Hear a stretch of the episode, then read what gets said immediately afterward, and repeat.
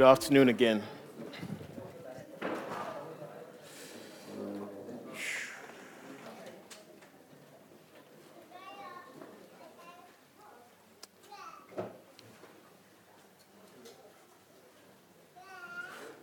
Just um, glad to be back. Short break away, uh, long bus journey, and flight back. So I'm a bit um, um, lagged at the moment, but thank God for uh, the opportunity to be here and um, to share from God's Word. It's a real, it's a real, real special privilege, and I'm grateful to God for it. Um, as we get into the Word of God today, um, yeah, as you can, as you can tell, I've just been struggling with a bit of technical difficulties here. I'm not the, um, the kind of technical expert like Pastor Rob is. but all the same, you know, we can, we can actually um, see and witness and experience power of God's word.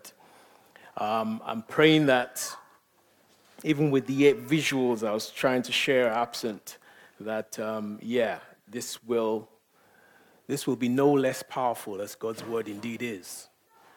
Um, so, let me go straight into uh, what we're looking at today by asking a question What makes you right with God? What makes us right with God?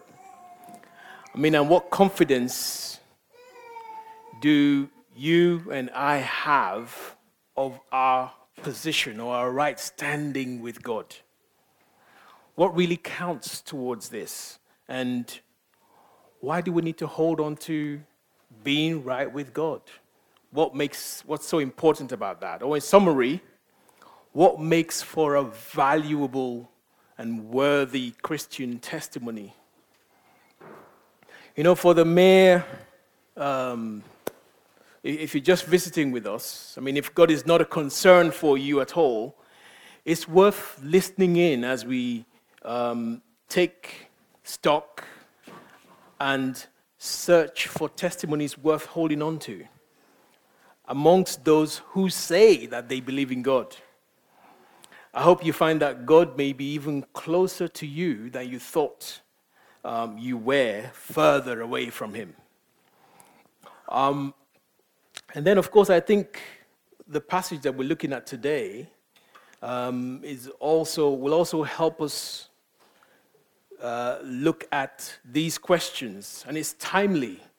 I think it is timely because, um, you know, in recent times and over the, I mean, I, I, would say from about this time last year, as I begin to, as I stand here, and anyone who stands here, as you look across and look around, you know, there's I see more people join us in fellowship here in whatever capacity, whether you're visiting, whether you're um, looking for somewhere to, to call your, your church and become a part of the church.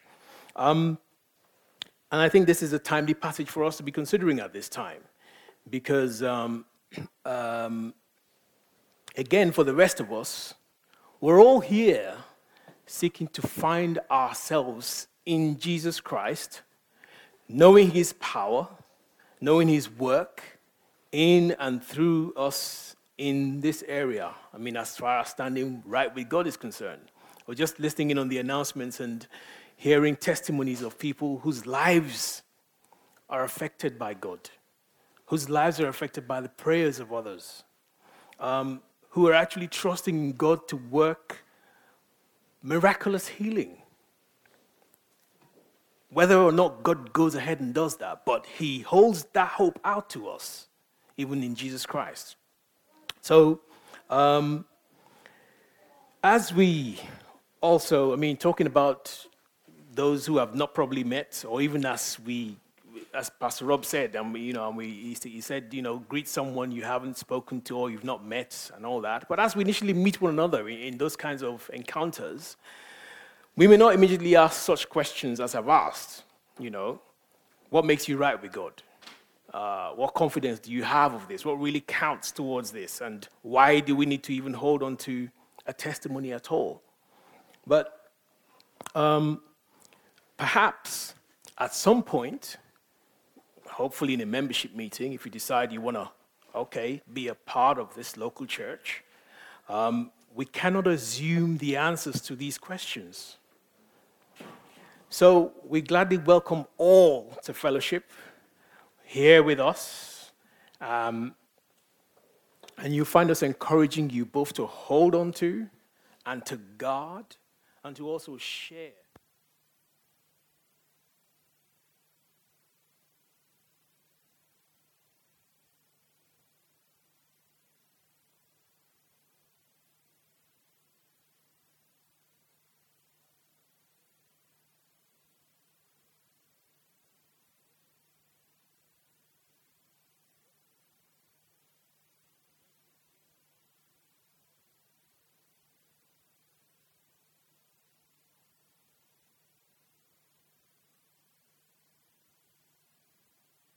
It's all fairy tales anyway.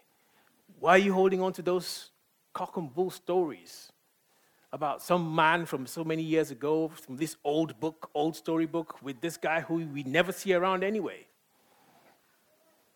But we encourage you to hold on to those things because they will count for eternity, not just for now.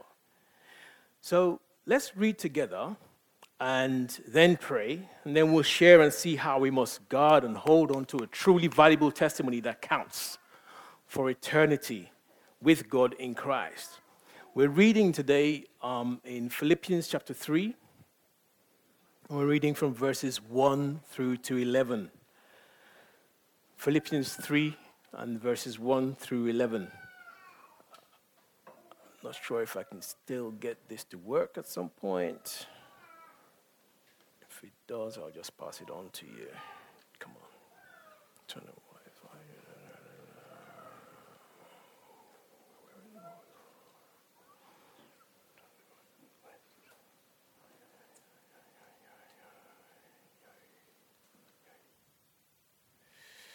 Nope, that's not working.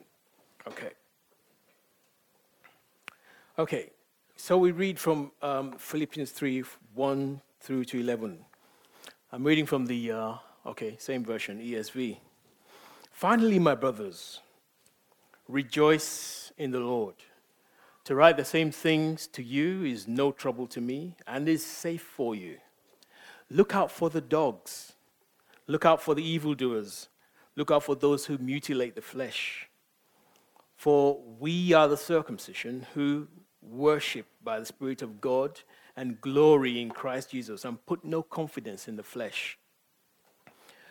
Though I myself have reason for, have reason for confidence in the flesh also, if anyone else thinks he has reason for confidence in the flesh, I have more. Circumcised on the eighth day, of the people of Israel, of the tribe of Benjamin, a Hebrew of Hebrews, as to the law, a Pharisee, as to zeal, a persecutor of the church.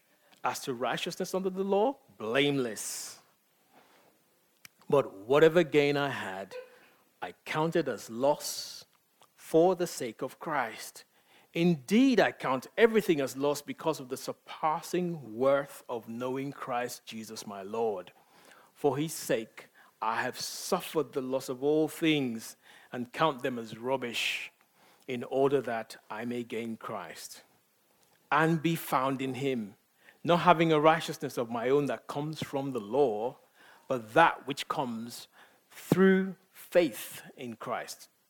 The righteousness from God that depends on faith, that I may know him and the power of his resurrection and may share his sufferings, becoming like him in his death, that by any means possible I may attain the resurrection from the dead.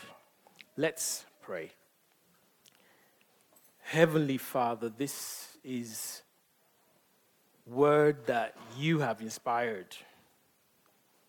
Um, even at the time this letter was written, at the time this was shared to the church, and sent to them in Philippi, they faced many troubles. They faced many challenges. They faced those who came to detract from the simple gospel faith in the finished work of Jesus Christ. That's no different for us today, Lord. There's all kinds of movements, there's all kinds of challenges, there's all kinds of charges and encouragements to have some kind of a Jesus plus faith or gospel or belief. Lord, help us as we go through this part of the letter today. Help us to see how these things apply to us today. Help us to see the truths of this um, account, of this letter. Help us to see and bring those things from that the experience from then, even as they are relevant to us now. And Lord, show us even how, indeed, to um, nurture, to God to hold on to a true confession of faith in Jesus Christ. I pray also for those who may not know Jesus Christ, for those who church may just be a religious activity. It may just be a mere attendance because, yes, mom brings me along or dad brings me along. Lord, even as we look at these things today, we pray, help us, Lord God, to see that we each can have a relationship with you. We each can have eternal hope and eternal life in you. Lord, so lead us and um, help me to do this as we go through your word this afternoon. I pray in Jesus' name. Amen. Amen. Well, let's come to the text together. Um, I'm mindful that uh, we scheduled to have a members meeting this afternoon. And for everyone, anyone who's considering and thinking about, you know, placing fellowship here and being a part of the church, um, I want to extend an invitation to you. Just uh, uh, um, have a chat with me afterwards and see, and uh, you can make inquiries about what it is to be a member here at Ecclesia. But let's go straight to the text as I invite you to turn with me to um, the first verse in the section we read, Philippians chapter 3.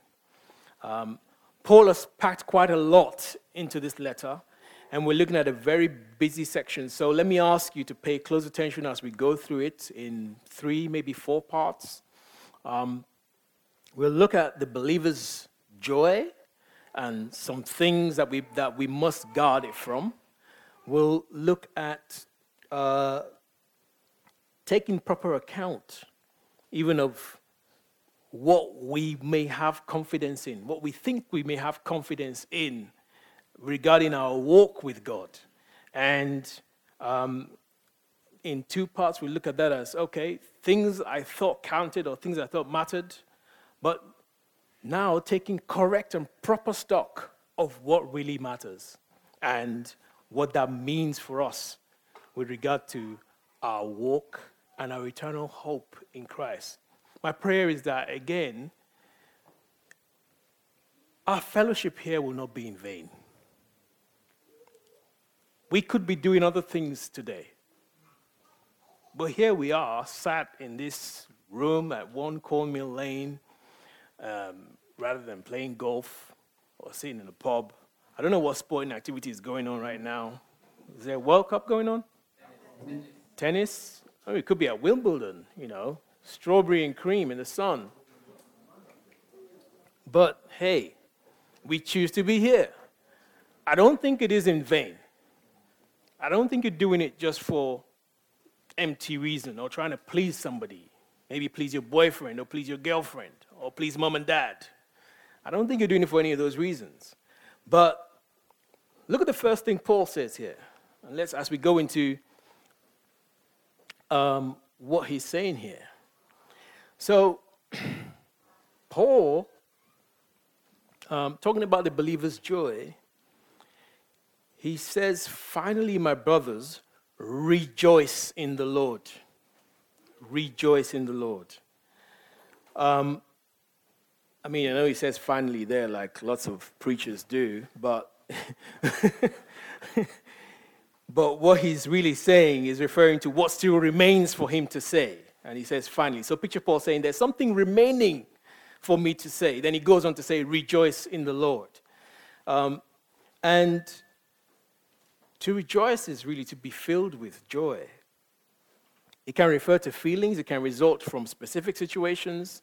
There are examples in the Bible, for, for example, Elizabeth, the mother of John the Baptist, when she heard and had been told, um, was being visited by an angel, said, um, She's told, You will have joy and gladness, and many will rejoice at his birth. So the occasion or the result or what was going to bring joy was the birth of John the Baptist. And in Luke 19:6, Zacchaeus, I don't know if you remember that story from Sunday school. Very, I mean, the song goes, he was a very little man, a very little man was he. He climbed up into the tree because he wanted to see Jesus. And Jesus saw him, invited him, come down. I'm coming to your house today. And Zacchaeus came down from the tree rejoicing he was going to receive Jesus Christ as his guest. Um, Paul doesn't just say rejoice, rejoice in the Lord. For the believer, it is a constant state because, because of our relationship with Christ. So, for the believer, being filled with joy or rejoicing results from our relationship with the Lord. Possibly like you, I find myself thinking, how can you say rejoice? When I'm dealing with mountain debt, illness, difficult relationships, both at home and at work, and so on. All things which are, I mean, all things which, are, which can indeed steal our joy. Those things can and do easily get anyone mournful, which is the opposite of rejoicing. But in this letter so far, remember, Paul has been praying f- with joy for the Philippians. Paul, who's been praying those prayers, chapter, I mean, chapter 1 and verse 18, what then? Only that in every way, whether in pretense or in truth, Christ is proclaimed, and in that I rejoice. Earlier on, I think I preached on this section, he was talking about those who preached and were preaching to detract from what he was preaching. They were preaching as if they were as though they were happy. Well, this guy is in prison, so let's let's go ahead and cover ground where Paul has gone and, and do cause some havoc. Paul is rejoicing, though these guys are out there preaching in this manner, rejoicing that still Christ is preached. I got puzzled by that. I'm thinking, Paul, what's the matter with you? You mean, is prison doing things to your mind? You begin to just think funny or weird. But Paul is in prison, and he speaks quite a lot about his joy. His joy from his relationship with Christ. And if you already think that we cannot spontaneously rejoice in and of ourselves, and we cannot rejoice in the face of troubles just like we all have in common, I agree with you. I agree with you. Because here is where the believer's relationship with Jesus is truly important. Here's where the believer's relationship with Jesus is true, it's truly important. Because he says, carrying on in verse 1, if we turn back there, is reminding these guys rejoice in the Lord. To write the same things to you is no trouble for me and is safe for you. So it's no mistake that Paul is saying, rejoice in the Lord again. He's talked about his joy in the face of adversity.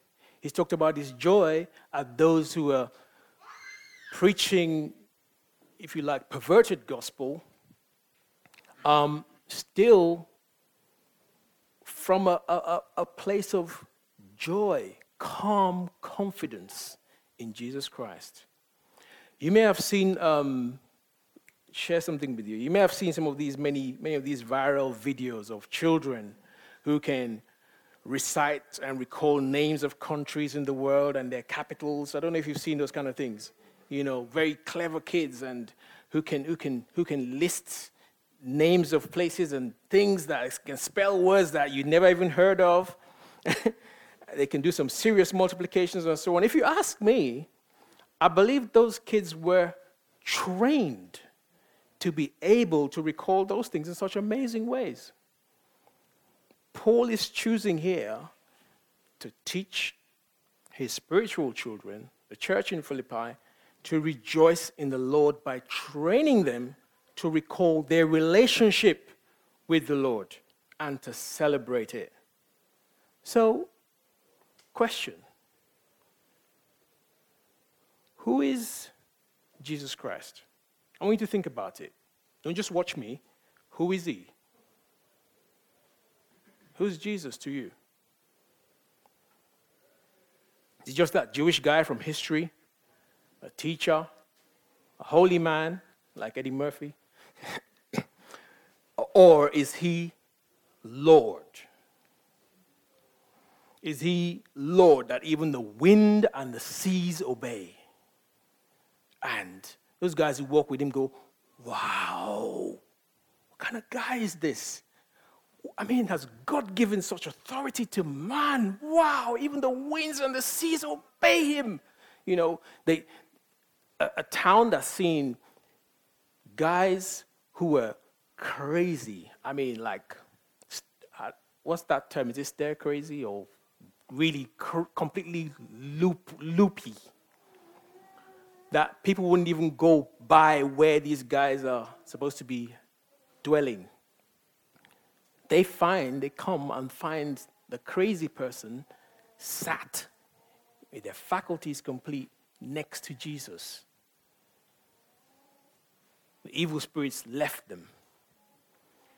Is that Lord? Is that, do you know who that person is? Do you know Jesus in that way? Do you know his power? Do you know his authority? Do you know or do you believe that he is able to stand in the presence of God for you? Speak for you, represent you. I'm not just talking, I'm actually asking us all this question because is he the one who is raised from the dead? Is that who Jesus is? And living right now in the presence of God. More importantly, then, what about a relationship with Jesus Christ? Going back to knowing who Jesus is, does everybody know who Theresa May is? Raise your hand up if you know. Do you know Theresa May? I think we all can say we know who she is, but do you know her? Does she like Tetley or PG Tips? Does she play croquet? Does she have a good hand at poker? Does she get easily vexed or emotional? Do you know what she's inclined to? You know, does she like strict policing or do you know this person very well? Do you know Jesus Christ? You know him in, in this way? So, question then, I think this is what Paul is trying to highlight here. This relationship with Jesus Christ, is it real? Is it personal? Is it valuable? Rejoice in the Lord. Have that relationship. Be confidently calm about the relationship you have with Jesus Christ. He's training his, his, his children to rejoice in the Lord. It's an important and valuable relationship that we each need to have with Jesus. Don't diss it for anything. So, it's a, it's a, it's a relationship to, to, to, um, to treasure because indeed there we can have very calm and confident gladness and assurance. Hence, he says, rejoice in the Lord. And it's a relationship worth guarding. So, check this. Um, in Paul's day, this sets the background for why he's going into all of these things at this point in time and in this letter. In Paul's day, we read in Acts chapter 15. If you can, please turn there. I encourage you to do so. But if you can't, if you're taking notes, I encourage you to take notes and listen to this and note, note it. This is where I wish this was working. Some men, Acts chapter 15 and verses 1 and 2, this was on one of Paul's many journeys out preaching the gospel, traveling. Acts 15, 1 and 2, if you can put it up on screen, I'd appreciate that. Bless you. Some men came down from Judea. Paul was in Antioch, another part of the country. Um, some men came down from Judea and were teaching the brothers, unless you are circumcised. Note who they were teaching now. They were teaching believers in Christ. These men came from Judea. The, the gospel's already been preached. These men supposedly would be believers also. They've come down from Judea and saying, unless you are circumcised. How? According to the custom of Moses, you cannot be saved. Hello. In Paul's day, these guys, I mean, they're referred to as Judaizers now. They were a fact of the time. They repeatedly dogged Paul's journeys and his walk and his work amongst churches. Paul's going around preaching a gospel of faith, trust, confident trust, this kind of relationship that we have, knowing Jesus Christ, knowing who he is, and trusting in him to be right with God. But here a guy saying, Yes, Paul said that, but you must also be circumcised according to the custom of Moses. Now, obviously, Paul and Barnabas had no small dissension and debate with them. And then Paul and Barnabas and some, some of the others were appointed to go up to Jerusalem to the apostles and elders about this question. Do we have questions in our time about salvation? Hello? If you've been in Christ a minute, there have been questions. There have been questions. There, may be questions that don't even matter as far as salvation is concerned. But some will hold on to these questions too extreme. And you can see movements, just splinter groups, and all kinds of things forming out of that. From a simple, sincere trust, reliance, dependence on Jesus, it becomes a Jesus plus kind of gospel. What's it going to be? Paul is concerned about that when he's addressing these, addressing this, these people. These were, they were believers who reckoned or counted on belief in Jesus Christ and as well as circumcision according to the custom of Moses to be saved. So,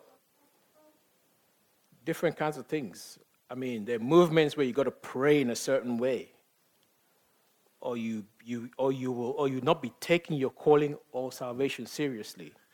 Or you got to wear only white garments and come into the holy place without your shoes on. Because God will not hear you or listen to you otherwise. I don't know if you've been there. What does it call for now to pray, to be accepted by God, to give, to, say, to be saved?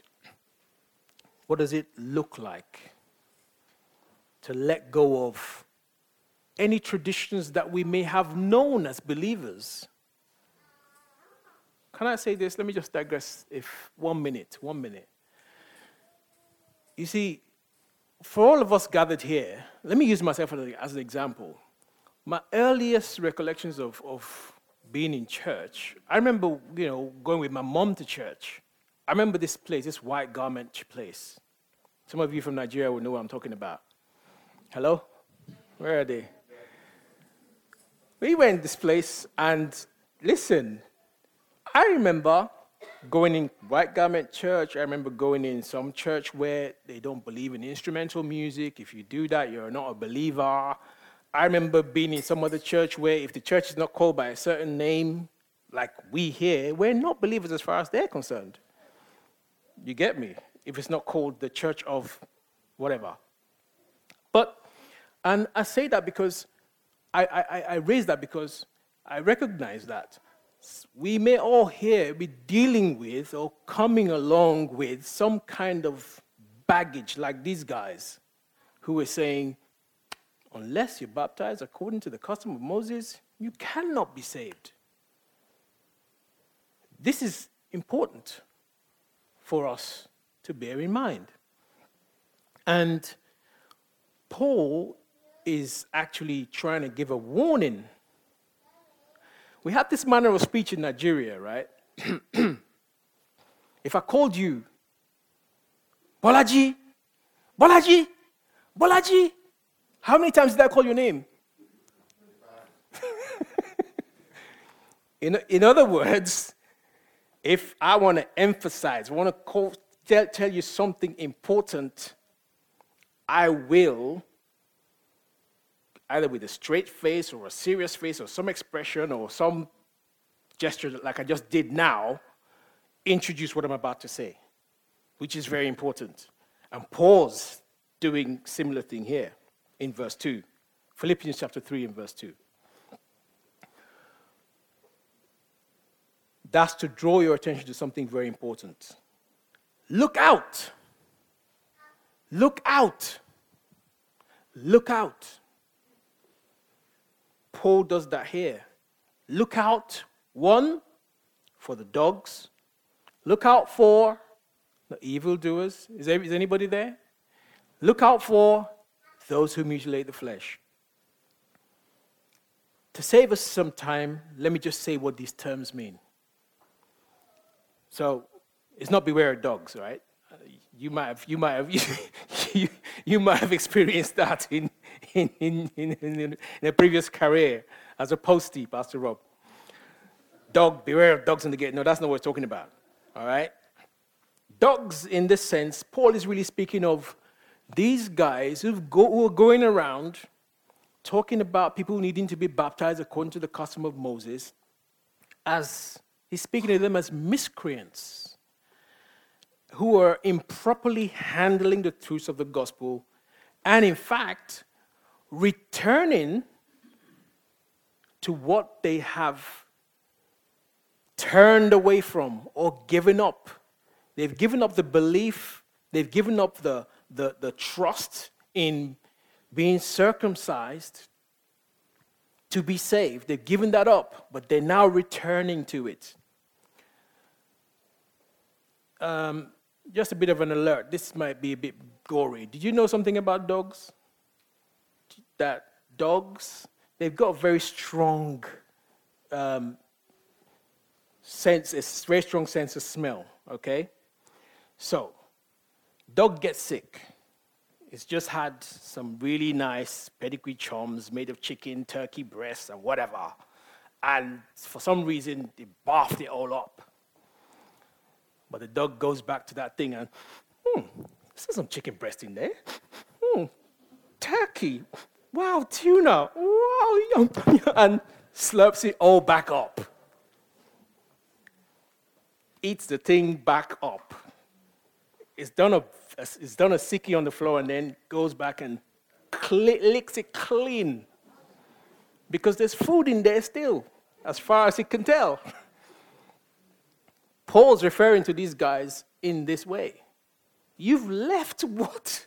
You've, you've I mean, just as scripture says, it's, it's a proverbial case of a dog returning to its own vomit. He's referring to them in this way. And then, evil workers. Again, they're evil because of their misuse or abuse of the gospel. What they're going around teaching is not gospel, Mind you, these are believers. These people who have believed in Jesus Christ, but then they're holding on to Jesus um, plus this circumcision according to the custom of Moses. So that's an abuse, it's a perversion of the gospel. Okay? It's, and then it reminds um, me of the parable that Jesus gave of the wheat and tares in Matthew 13, where a man planted wheat and then his servants go after the things spring up and they find, boy, there's wheat. But hey, there's also some, some weeds here growing. Man, wasn't it good seed you, you gave us to plant? Wasn't it wheat? And um, what does the Lord say? What does those servants' master say? He says to them in Matthew 13 28, An enemy has done this.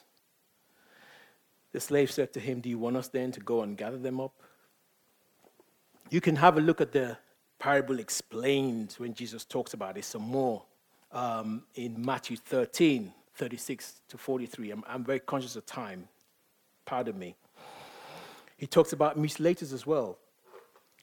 Now, these guys, in their insistence on circumcising believers in Christ according to the custom of Moses, these men were basically asking people to carry out a procedure that is no longer necessary.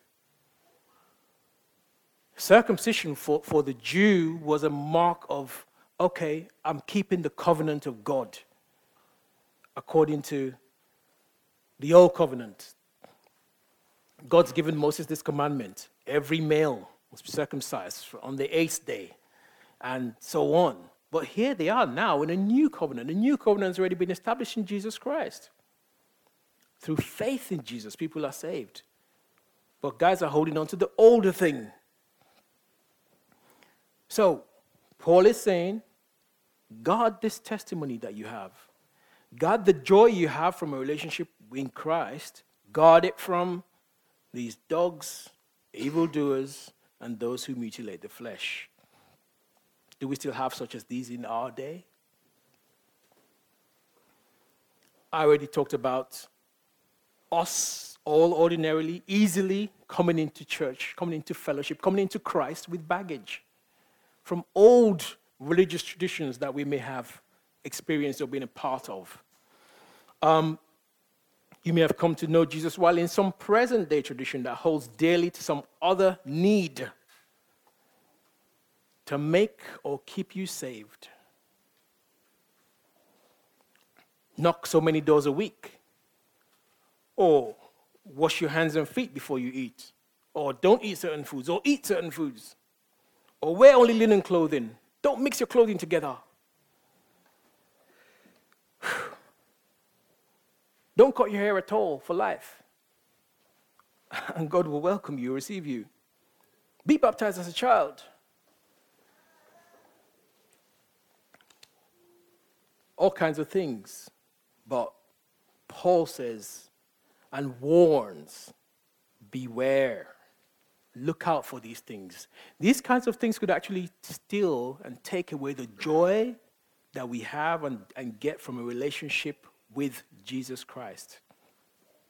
So much for guarding a true testimony. Uh, but moving on, in verse 3, Paul says, We are the circumcision who worship by the Spirit of God and glory in Christ Jesus and put no confidence in the flesh. He was just talking about circumcision there, but now talks about circumcision again. What's he talking about?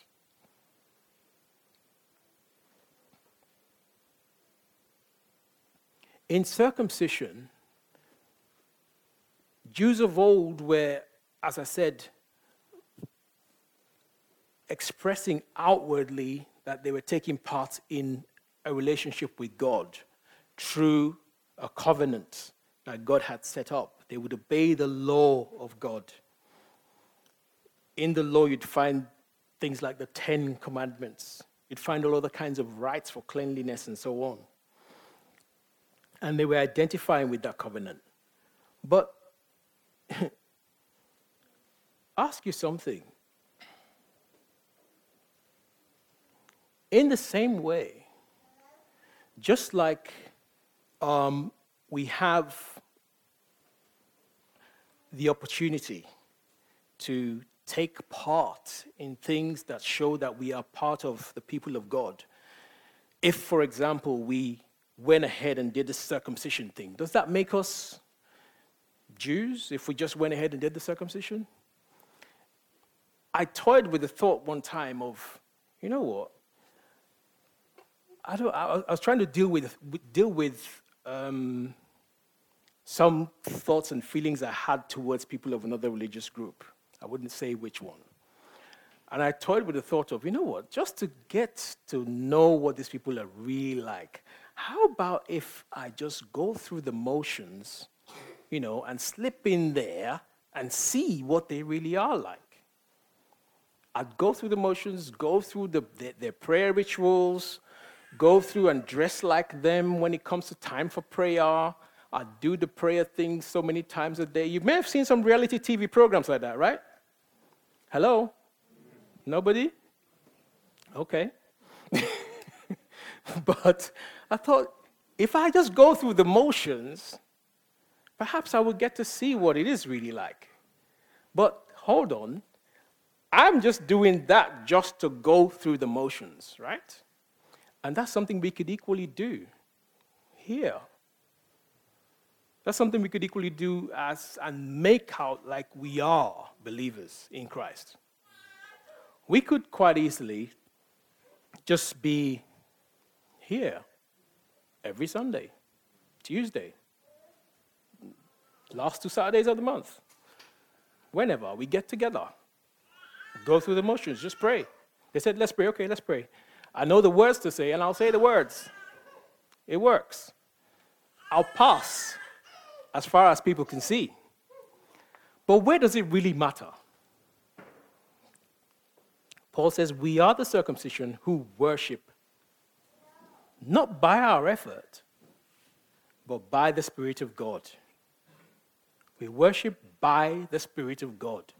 It's not a matter of self effort, it's not a matter of coming in to do the thing like everybody does. I've been there before where we go to church, we have night vigils, as in go to church from 10 o'clock in the night and pray through till 5 in the morning. And everybody's all over the place looking like, yeah, we're praying. you know? I'm just mumbling stuff with my eyes shut, bump into somebody, boom, sorry. I'm not praying. I'm just trying to do things in my strength. But those who worship by the Spirit of God, you know, they're energized, they're empowered by the Spirit of God. This all comes back to rejoicing in the Lord. Did the Lord talk about not leaving us alone? Did the Lord talk about sending the Holy Spirit to be with us? Who enables us to pray? Do we always know what to pray? Does He send the Holy Spirit to intercede for us and give us what to pray? So, consider this conversation Jesus had with this lady or woman in John 4:20. They're talking, he's preaching, and she's saying, Oh, our fathers worshipped in this mountain, but you say that in Jerusalem is the place where people ought to worship. Jesus said to her, Woman, believe me, the hour is coming when neither on this mountain nor in Jerusalem will you worship the Father. You worship you worship what you do not know. We worship what we know.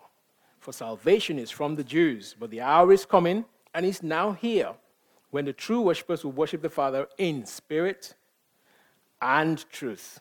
For the Father is seeking such people to worship him. Key thing to note here.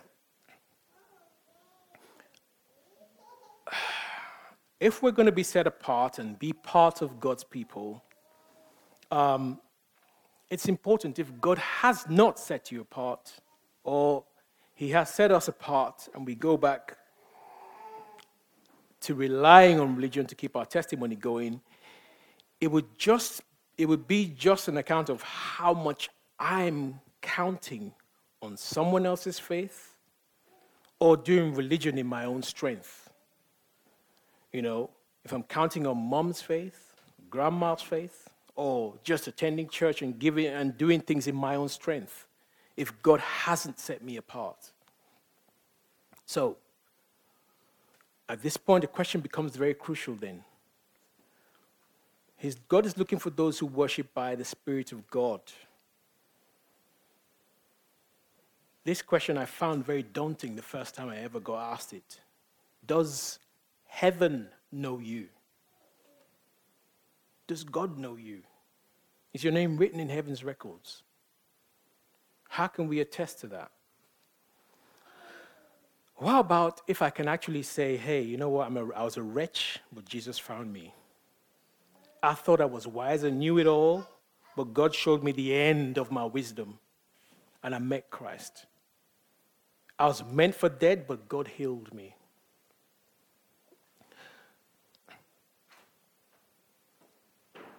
Mm. And in this, in this case, what we're doing then is really giving glory. In other words, bragging on Jesus Christ, bragging on what Christ has done to bring us into fellowship with Him, and putting no confidence in the flesh. Putting no confidence in the flesh. And Paul gradually then makes reference in verses 4 to 6 on the things that he actually took account of or counted as valuable in terms of making him right with God. We've looked at the believer's joy and God in it, and we've looked at the kind of things that we could easily count upon incorrectly to give us a right standing with God. I'm going to quickly run through these. Paul talks about having confidence in the flesh. Look at verses 4 to 6, Philippians 3 4 to 6. And the flesh here makes reference to how he lives his life or his earthly life. He's, he has talked about um, remaining in the flesh already, but now points to particular aspects of his life that he could claim count for him in his walk as a believer. Remember, he's making an argument. This should help us understand that um, why we would have to ask questions about what makes us right with God, whether we know God at all. What do you suppose matters to build a good relationship with God? What do you suppose counts? Do these things matter to God? If we use um, uh, Paul the Apostle, which of these counts? Is it his heredity? Look at verse 4. Um, is it his heredity? He is an original Jew. He's not a Gentile, he's not a Greek guy. This guy is from Israel. He's a Jew. He's a Jew originally, just like we could say, or just like we sometimes say, Are you a Christian? And you get the answer, Yeah, yeah, yeah. I was born into a Christian family. Are you a Christian? Yeah, yeah, yeah. My, my nan's a Christian, my dad's a Christian. Are you a Christian? I've heard it said that, you know, God doesn't have any grandchildren. Are you a Christian? Each one of us must stand and give account of ourselves before God. Or was it for Paul the fact that he was of the tribe of Benjamin? If you've read the Bible, even in the Old Testament, you'll find that Benjamin was one of those tribes that was actually loyal to um, the tribe that, from whom God chose to rule and to have the lead in Israel, the tribe of Judah. From that tribe, the first king of Israel came, King Saul.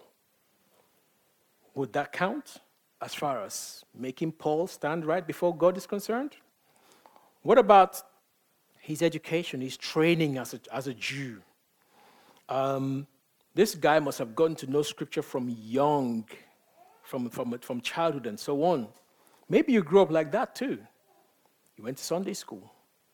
After church on Sunday, went to Sunday school in the afternoon.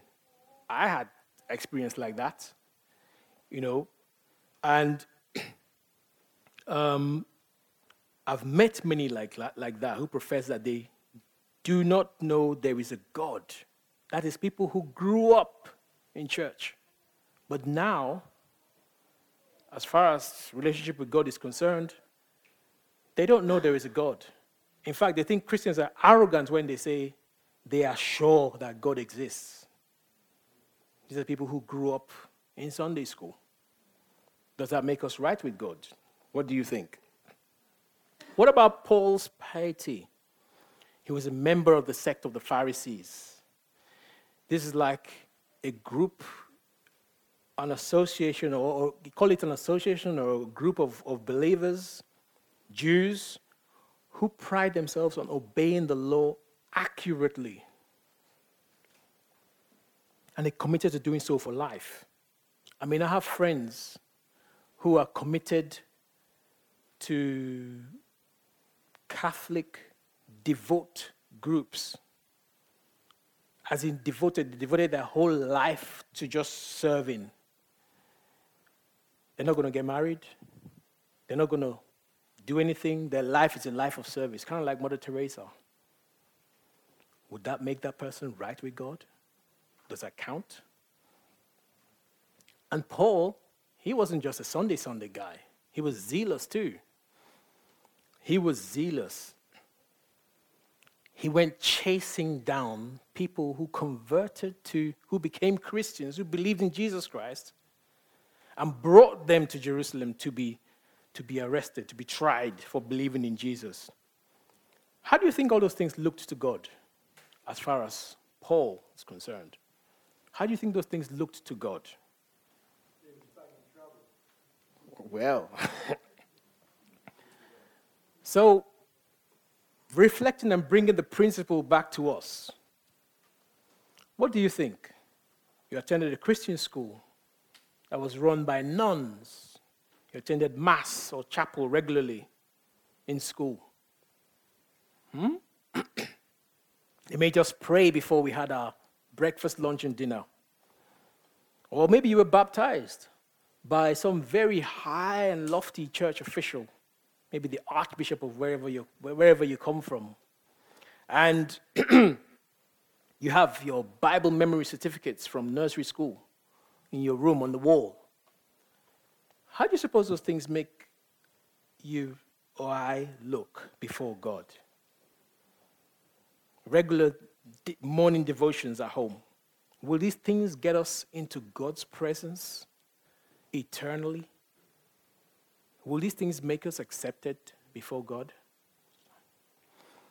Well, so Paul has listed all these things. He's a persecutor of the church. So his righteousness under the law. He was blameless. But come. Come to verse 7 with me now, as we just begin to bring this home. Do you see the first thing Paul says there in verse 7? But, but, like someone who's been doing the accounting homework or doing the, the sums wrong, Paul just stops and turns around. He's talked about things he counted upon or put confidence in or could have put confidence in before his nobility, his heredity, his lineage, you know, his religious training.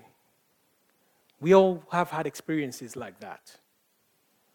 But Paul is now counting all these things as loss.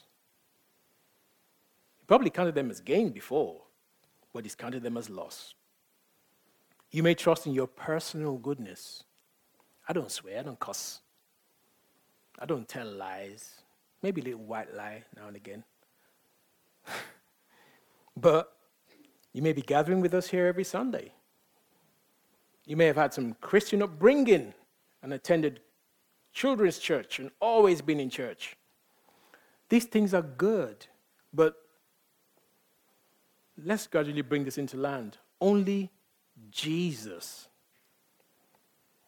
A confident trust in Jesus' right position with God and his death on the cross. You know, Jesus died as a sacrifice so that we all could have access to God.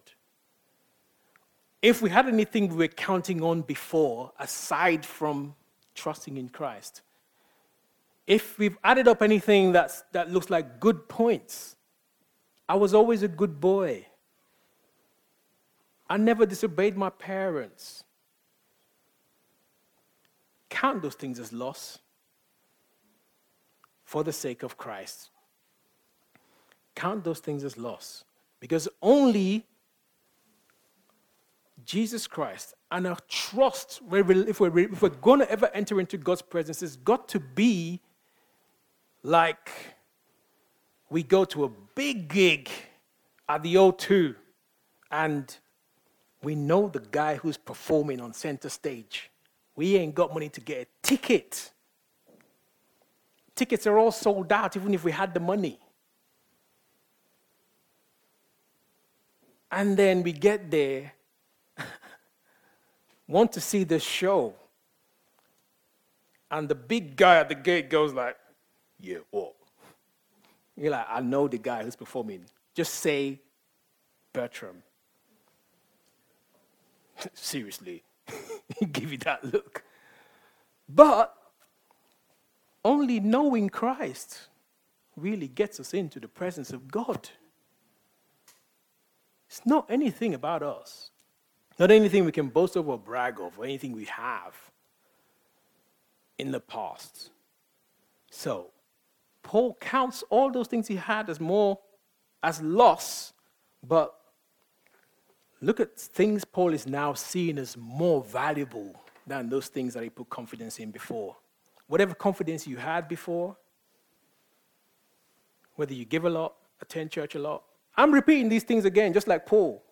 He says it's, it's not tiresome for him to say them again. And it's safe for you.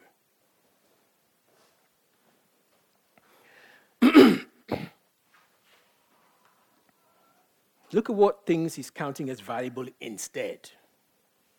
One, as we turn to verses uh, seven to nine, or the last five, last six verse, um, five verses, knowing Christ, knowing Christ. I asked a question earlier on. How many of us know Theresa May? Or who's going to be the next prime minister? Is it Boris or is it the other guy? Ah, like everybody says Boris. well, knowing Christ, Paul says he counts everything as lost because of the surpassing worth of knowing Christ. Let me show you what this is worth. In John 17, verse 3, John chapter 17 and verse 3, Jesus is praying. That, there indeed is the Lord's Prayer. He's praying, and in his prayer to God, in, in the third verse, he says, And this is eternal life, that they know you, the only true God, and Jesus Christ, whom you have sent. Do we know Jesus? Do we know Jesus? I'm, I'm encouraged and I'm, I'm, I'm comforted. I, I, I, didn't make a note of the verse or, or, or write it down here, but Jesus talks about anyone who obeys his commandments that he and the Father will take delight in him and will come and make their dwelling with him or her. Do you want to know God? You want to know Jesus Christ? Yeah, it's worth, look at it, look at what it's worth. It's worth eternal life. This is eternal life, that they know you. And in Jeremiah 9 23 and 24, just to, just to emphasize this, thus says the Lord. Let not the wise man boast in his wisdom. We may boast in the fact that we are intellectually capable. We're like that when it comes to, to stuff that is challenging up here. Let not the mighty man boast in his might. Maybe strong and buff, fit. Or rich. Let not the rich man boast in his riches. But let him who boasts boast in this. That what? Jeremiah 9 23 and 24 that he understands and knows me, that I am the Lord who practices steadfast love, justice, and righteousness in the earth, for in these things I delight. And here's the good news God extends his, God shows his righteousness to all of us. We'll see in a minute. I believe I, I put that down. He extends his righteousness to us in Jesus Christ. Paul talks about dropping those things he put confidence in and talking about knowing his position in Christ. Yes. um, in, in going back to, I beg your pardon, going back to Philippians chapter 3, he says, For the parting was of knowing Christ Jesus, Christ Jesus, my Lord. He takes possession and ownership of the Lord. How can you call him your Lord? There are some faiths where you cannot call God your Father.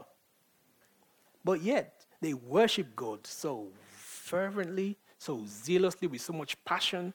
You make mention of or diss God's name, you could have your head chopped off. But yet, there is no such relationship. Father, Son, how dare you? But know your position in Christ. He says Christ is his Lord. Um,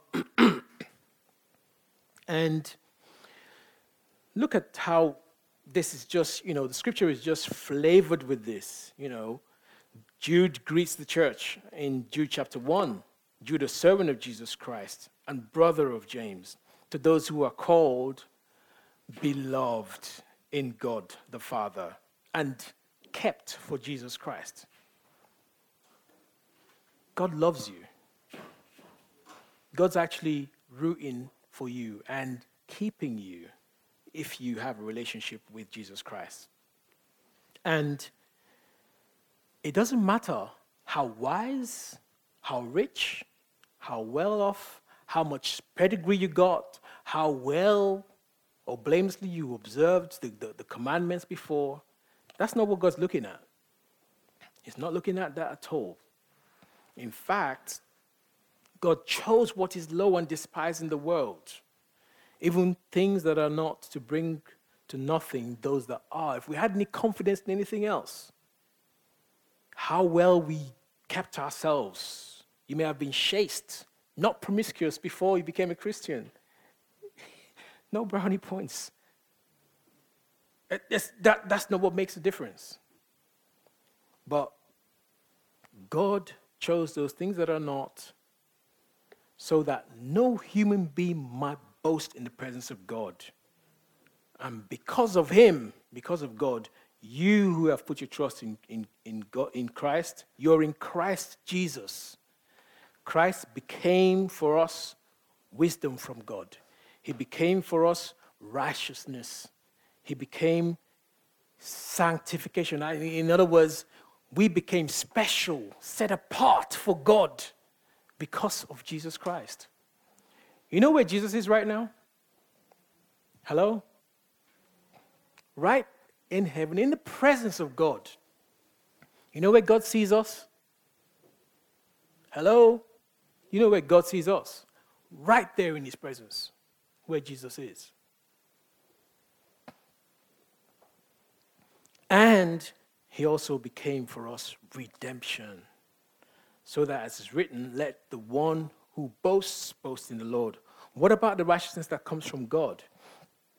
Paul is saying he's not looking for a righteousness that uh, he doesn't want to go about looking for a righteousness that is his own, but one that comes or that comes from the law, but that which comes through faith in Christ.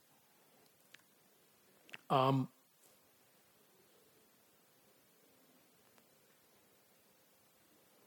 And you know what God has done? He's made this apparent, He's made this clear for everyone.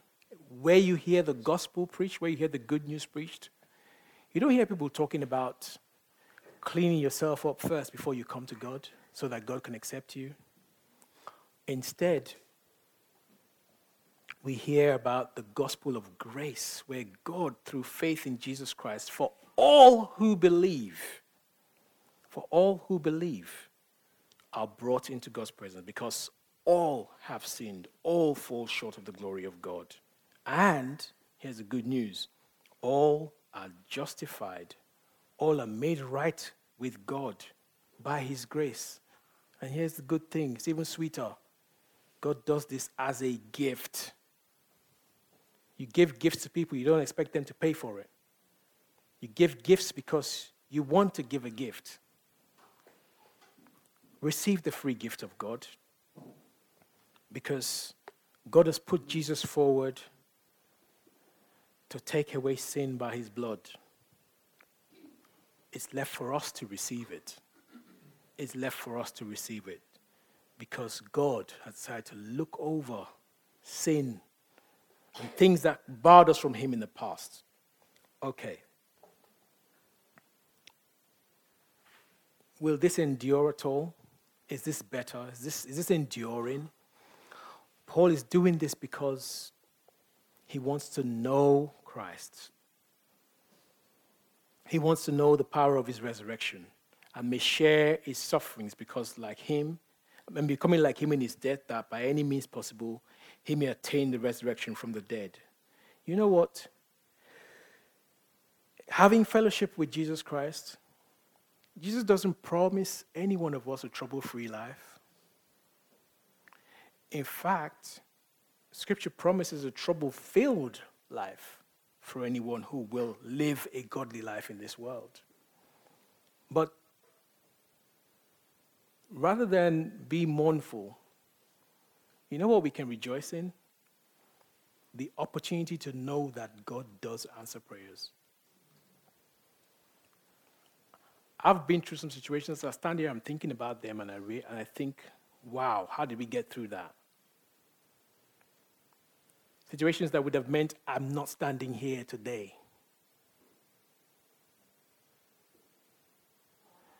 How did we get through that? I know that God does answer prayers. I know that God does bring deliverance where you least expect it from. What opportunity to grow in hope and to hold on to the promises of God. What about experiencing the power to resist temptation? Who is not tempted here? Let me see your hands up.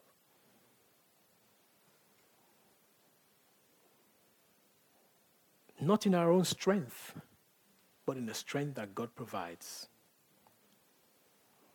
The, the power to overcome sinful habits. And talk about the glory that is to come. Another reason to exchange those things. Paul looks forward to the glory to come in the resurrected bodies.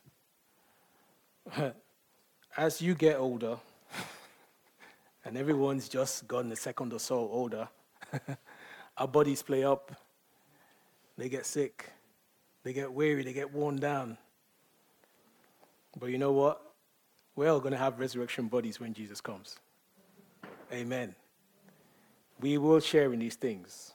And we look forward to it's worth holding on to that and having such a testimony, a valuable testimony, and rejoice in the Lord who makes that testimony possible, even by all of these things. So, indeed,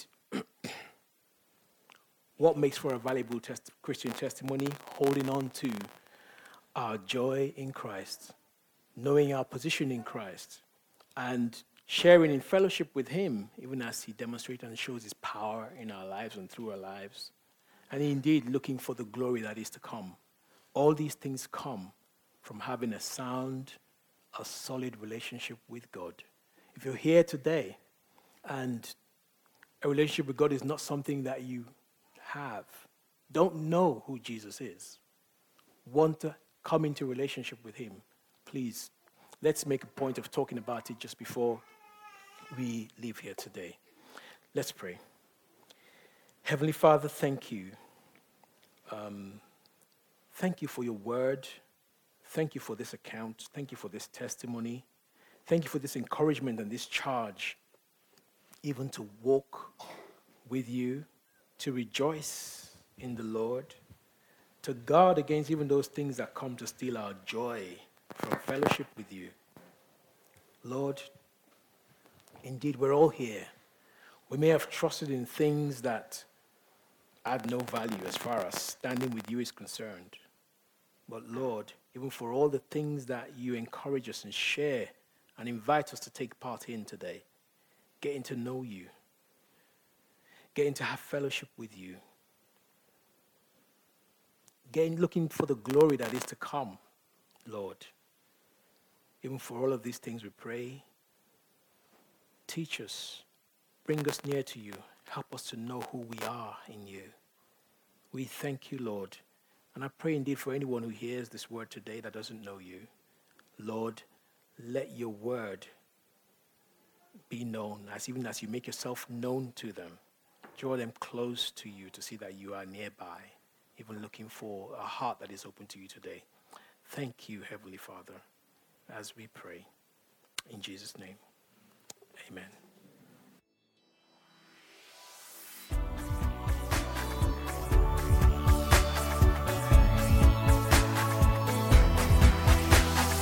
Join us next time for more of God's truth to transform your reality.